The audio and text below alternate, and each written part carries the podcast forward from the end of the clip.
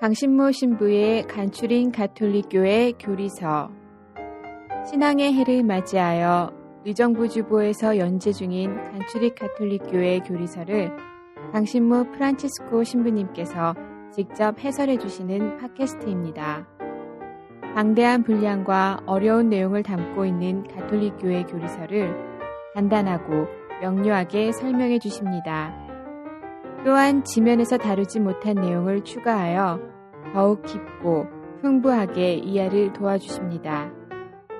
이 팟캐스트는 안드로이드 어플 팟빵과 애플 팟캐스트에서 들으실 수 있습니다. 의정부교구 홈페이지 u가톨릭.or.kr로 접속하시면 강의 자료 문서 파일도 다운받아 보실 수 있습니다. 강신모 신부의 간추린 가톨릭교회 교리서 예, 여러분 안녕하세요. 강신모 프란치스코 신부입니다. 지난 시간에 우리는 굉장히 어려운 내용을 공부를 했어요. 삼위일체이신 하느님에 대해서 하느님이 세 분이신데 이것만 해도 우리가 놀랄 노자예요. 어, 세 분이시면서 동시에 하나이시다라고 하는 이 알쏭달쏭한 그런 그 교리를 공부를 했는데 이게 굉장히 중요한 교리라고는 말씀을 드렸지만 동시에 에, 쉽게 이해할 수가 없는 그런 교리라는 것도 말씀을 드렸습니다. 그래서 어, 무엇보다도 오늘 드리고 싶은 첫 번째 이야기는 삼위일체는 신비다. 이거를 강조해 드리고 싶어요.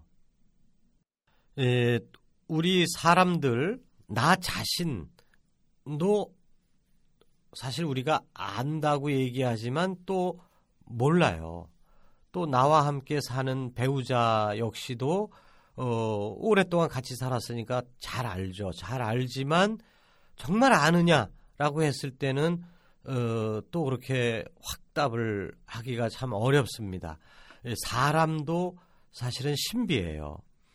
어, 우리가 눈으로 보고 만질 수 있는 사람도 신비인데 하물며 어, 눈에 안 보이는 어, 그리고 우리의 이 생각을 완전히 뛰어넘으시는 하느님 그분의 깊은 모습을 우리가 쉽게 알 수 있다 이렇게 얘기하는 것 자체가 문제라고 생각을 합니다.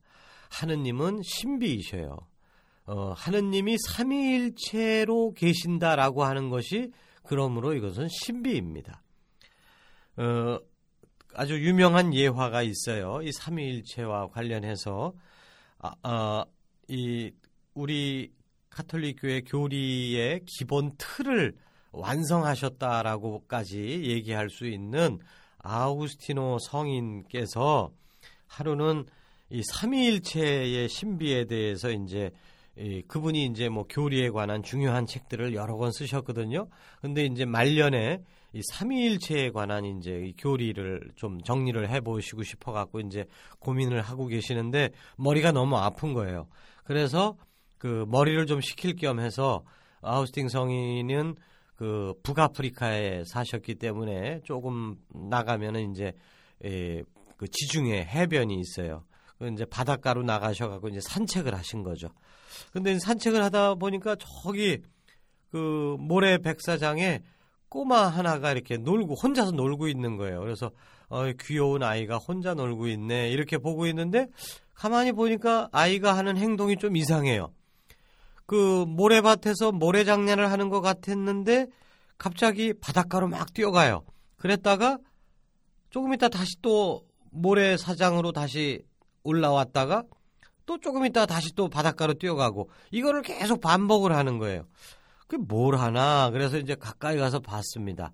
봤더니 조개 껍질 이제 큰 거를 들고서 바닷가로 뛰어가서 물을 거기다가 담아 갖고 와 갖고 모래백사장에 와서 이제 보니까 모래 구멍을 하나 파놨어요. 거기다가 물을 붓는 거예요. 그리고는 또 가서 물을 떠오고 가서 붓고.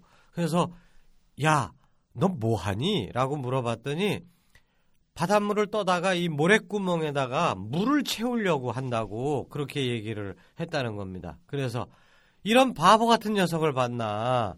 그게 어떻게 가능한 일이냐? 이제 이렇게 핀잔을 줬어요. 그러자 이제 이제 전설의 고향으로 넘어가는 거예요. 이 아기가 이제 갑자기 모습이 짠 변해갖고 천사가 돼서 그 얘기를 했답니다. 야, 내가 지금 바닷물 떠와갖고 모래구덩이에다가 물을 채우려고 하는 게 말도 안 되는 것 같이 보이는데 그게 더 말이 안 되겠니? 아니면 네 조그만 머릿속으로 하느님의 본성을 네가 파악해서 어? 정리를 하겠다고 덤비는 그게 더 엉터리 같은 짓인지 한번 비교를 해보라고 그리고 짠하고 사라졌다는 거예요.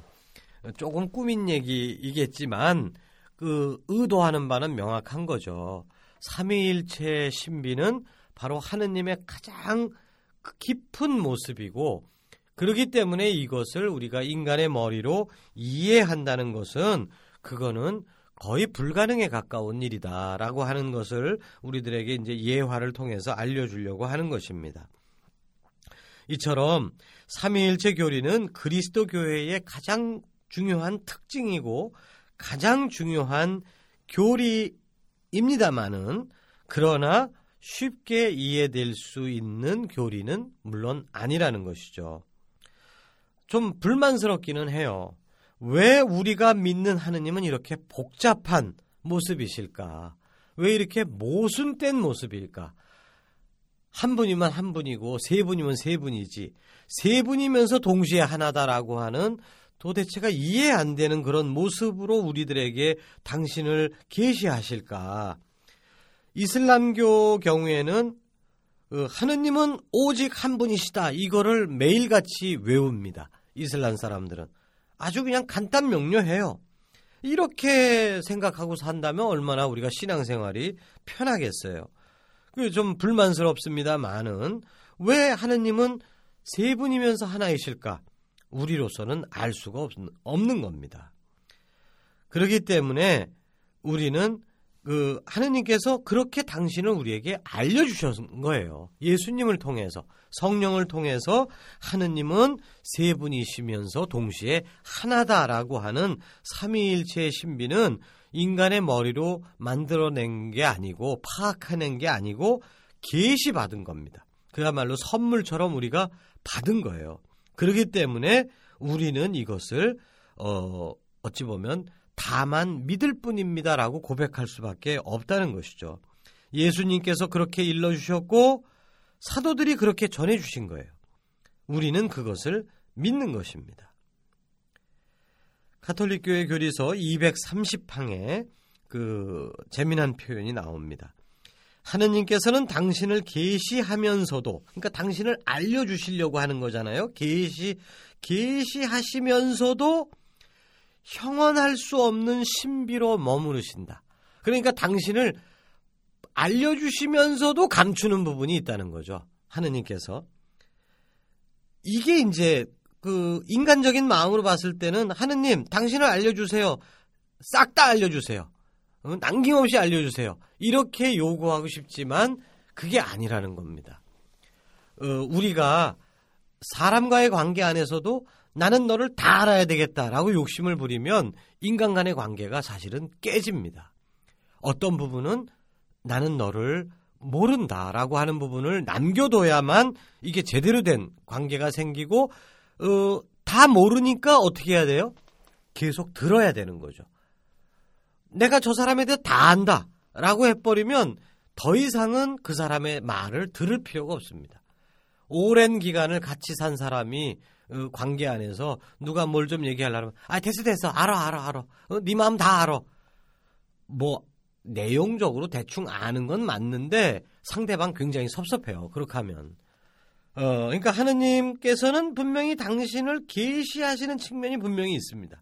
알려주시는 측면이 있지만 동시에 감추시는 측면도 있어요 일부러 감추시려고 하는 건 아니지만 형언할 수 없는 신비인 상태로 남아있는 영역이 분명히 있다는 것입니다.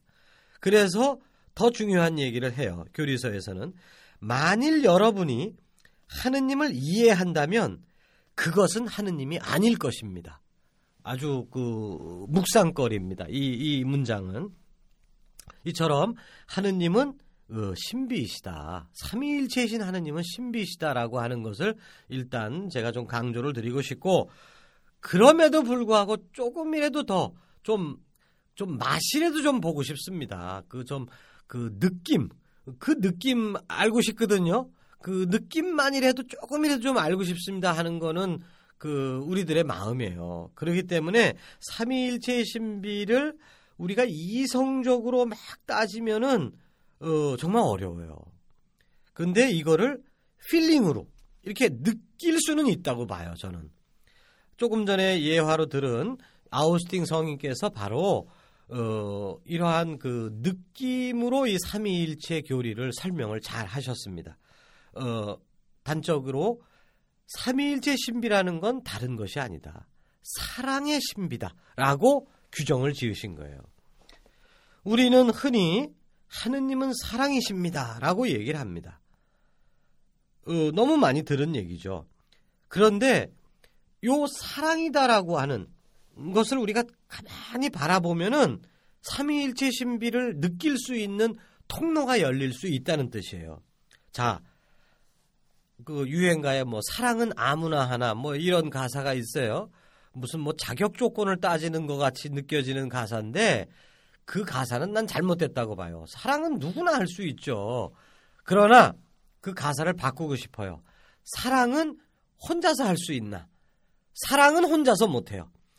거지도 사랑을 할 수 있고 어, 장애인도 사랑을 할 수 있어요. 누구나 다 사랑할 수 있지만 아무리 인격이 고매한 사람도 혼자서는 절대로 사랑을 할 수 없습니다. 그거는 사랑이 아니죠.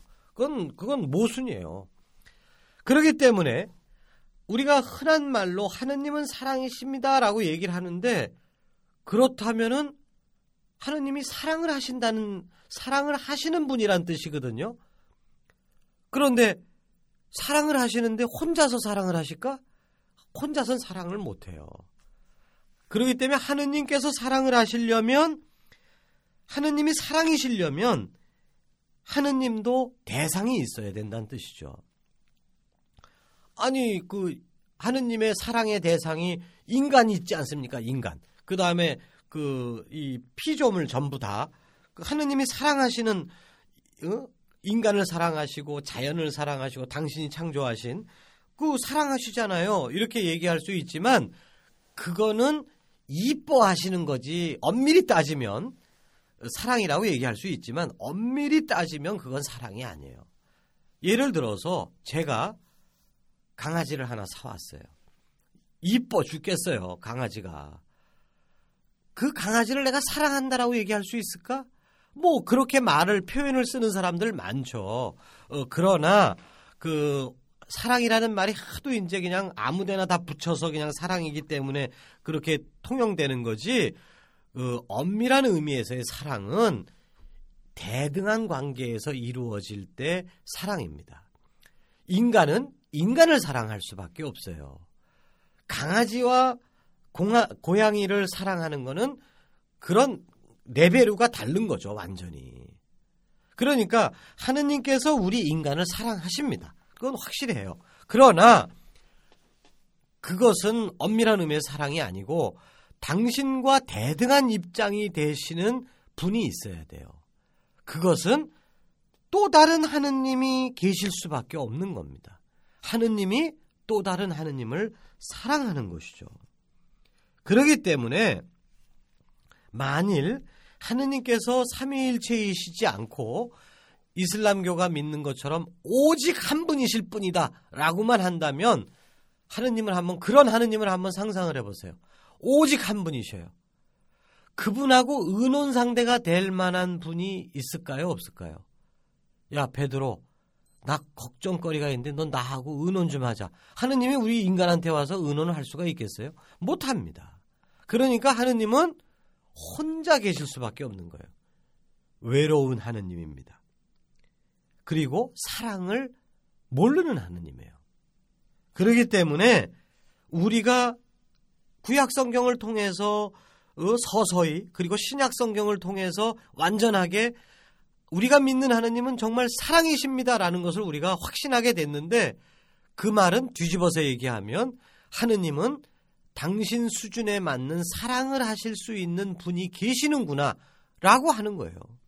그렇기 때문에 아버지 하느님이 성부 하느님이 아들 하느님 예수 그리스도 성자 하느님을 사랑하시는 겁니다. 완전하게 사랑을 하셔요. 그래서 당신의 모든 것을 그 아드님 하느님께 드리고 그리고 그 아드님 하느님은 그걸 받아서 그 사랑을 받아서 이제 그거를 다시 또 아버지께 돌려드리는 것이죠. 목숨까지 그 모든 것을 다 돌려드리는 거예요. 정말 그 아버지와 아들 그 하느님 아버지와 하느님 아드님이 서로 사랑하는 모습 그 안에서 완벽한 사랑이라는 게 뭔가 하는 것이 드러나는 겁니다. 그리고 이제 성령께서 또 역시 마찬가지로 성부 성자를 통해서 또 사랑이 주고받고 이게 도는 거예요. 그래서 우리가 믿는 하느님은 성부 성자 성령께서 한그 구별되시면서 이분들이 완전하게 사랑을 주고받음으로써 하나이시구나 라고 하는 삼위일체라고 하는 것이 드러나는 겁니다. 그렇기 때문에 그, 그, 이 삼위일체 교리를 우리가 머리로 이해하려면은 이게 그 힘들지만 이 사랑이라는 거, 이거를 통해서 보면은 우리가 느낄 수 있는 통로가 열리는 거예요. 가정에서 사랑을 제대로 체험하지 못한 사람은 사랑을 베풀기가 어렵다고 흔히들 얘기합니다. 반대로 사랑을 흠뻑 체험한 사람은 그 자기도 모르게 저절로 다른 사람들의 사랑을 이렇게 전해준다고 그래요. 이처럼 사랑은 흘러 넘치는 겁니다. 받는 거고 동시에 흘러 넘치는 거예요. 그래서 사랑은 이렇게 기쁨이기 때문에 저절로 노래가 나오고 세상에 정말 소리치고 싶고 하는 겁니다. 그래서 성부, 성자, 성령께서 이렇게 나누시는 하느님의 사랑도 당신들끼리만 좋아 갖고 거기서 머물러 있는 게 아니라 흘러 넘치는 거예요. 이, 이분들 안에서. 그래서 이 흘러 넘친 사랑이 결국은 이 세상을 창조하는 겁니다. 그렇기 때문에 우리가 사는 우리를 포함한 이 세상은 성부, 성자, 성령께서 이루시는 이 하느님 사랑의 노래인 것이죠. 그렇기 때문에 우리가 하느님은 사랑이시다라는 것을 믿는다면 삼위일체를 믿는다고 말씀드렸듯이 우리가 세상의 창조를 믿는다면 그거 역시도 사랑의 하느님, 삼위일체 하느님을 믿는다는 말과 어, 같은 말이 되는 거예요. 예, 또 한 가지 사랑에 대해서 한번 생각을 해본다면 사랑의 구조가 있습니다. 사랑은 구별됨과 하나됨이라고 하는 이 두 가지 계기가 조화를 이룰 때 온전한 사랑이 이루어져요. 삼위일체라는 건 결국은 세 분이라고 하는 구별성과 그리고 하나 된다라고 하는 이 하나됨 이 두 가지 계기가 결합되어 있다는 뜻이거든요. 이게 바로 사랑의 구조예요. 그 우리가 사랑을 하려면 나와 다른 사람이 필요한 겁니다. 구별성이 필요해요. 그러나 너와 나는 다르다라고 하는 구별성으로만 머물러 있으면은 소 닭 보듯이 보고 끝나는 겁니다. 그건 사랑이 아니에요. 구별되는 서로 다른 사람인데 무언가 생각이 일치하고 마음이 통하고 심지어는 식성이 같아지고 어? 얼굴까지 닮아지고 이렇게 동일화되는 과정 요게 또 필요한 거죠. 근데 그 우리가 이 사랑을 해보면은 이 삼위일체 교류라는 것은 저절로 알게 되는 체험입니다. 구별되는 사람, 그러나 구별되지만 함께 하고 싶어지는 이 마음, 이게 사랑의 마음이고 이게 삼위일체의 신비를 열고 들어가는 열쇠예요. 그래서 요한 일서에서 이런 말씀을 하죠. 4장 7절에서 8절까지 사랑하는 여러분 서로 사랑합시다. 사랑은 하느님에게서 오는 것이기 때문입니다. 사랑하는 이는 모두 하느님에게서 태어났으며 하느님을 압니다.